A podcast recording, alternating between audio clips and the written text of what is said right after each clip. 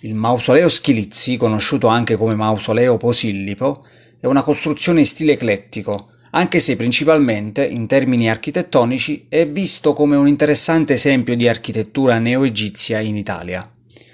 Commissionato come tomba di famiglia dal ricco mercante livornese Matteo Schilizzi, fu riconvertita dal comune di Napoli nel 1929 in sacrario per i caduti della Prima Guerra Mondiale e successivamente anche della Seconda Guerra Mondiale delle quattro giornate di Napoli.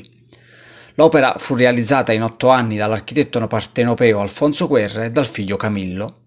Schilizzi era attento ai dettagli e aveva un'ossessione per la morte e per l'esoterismo.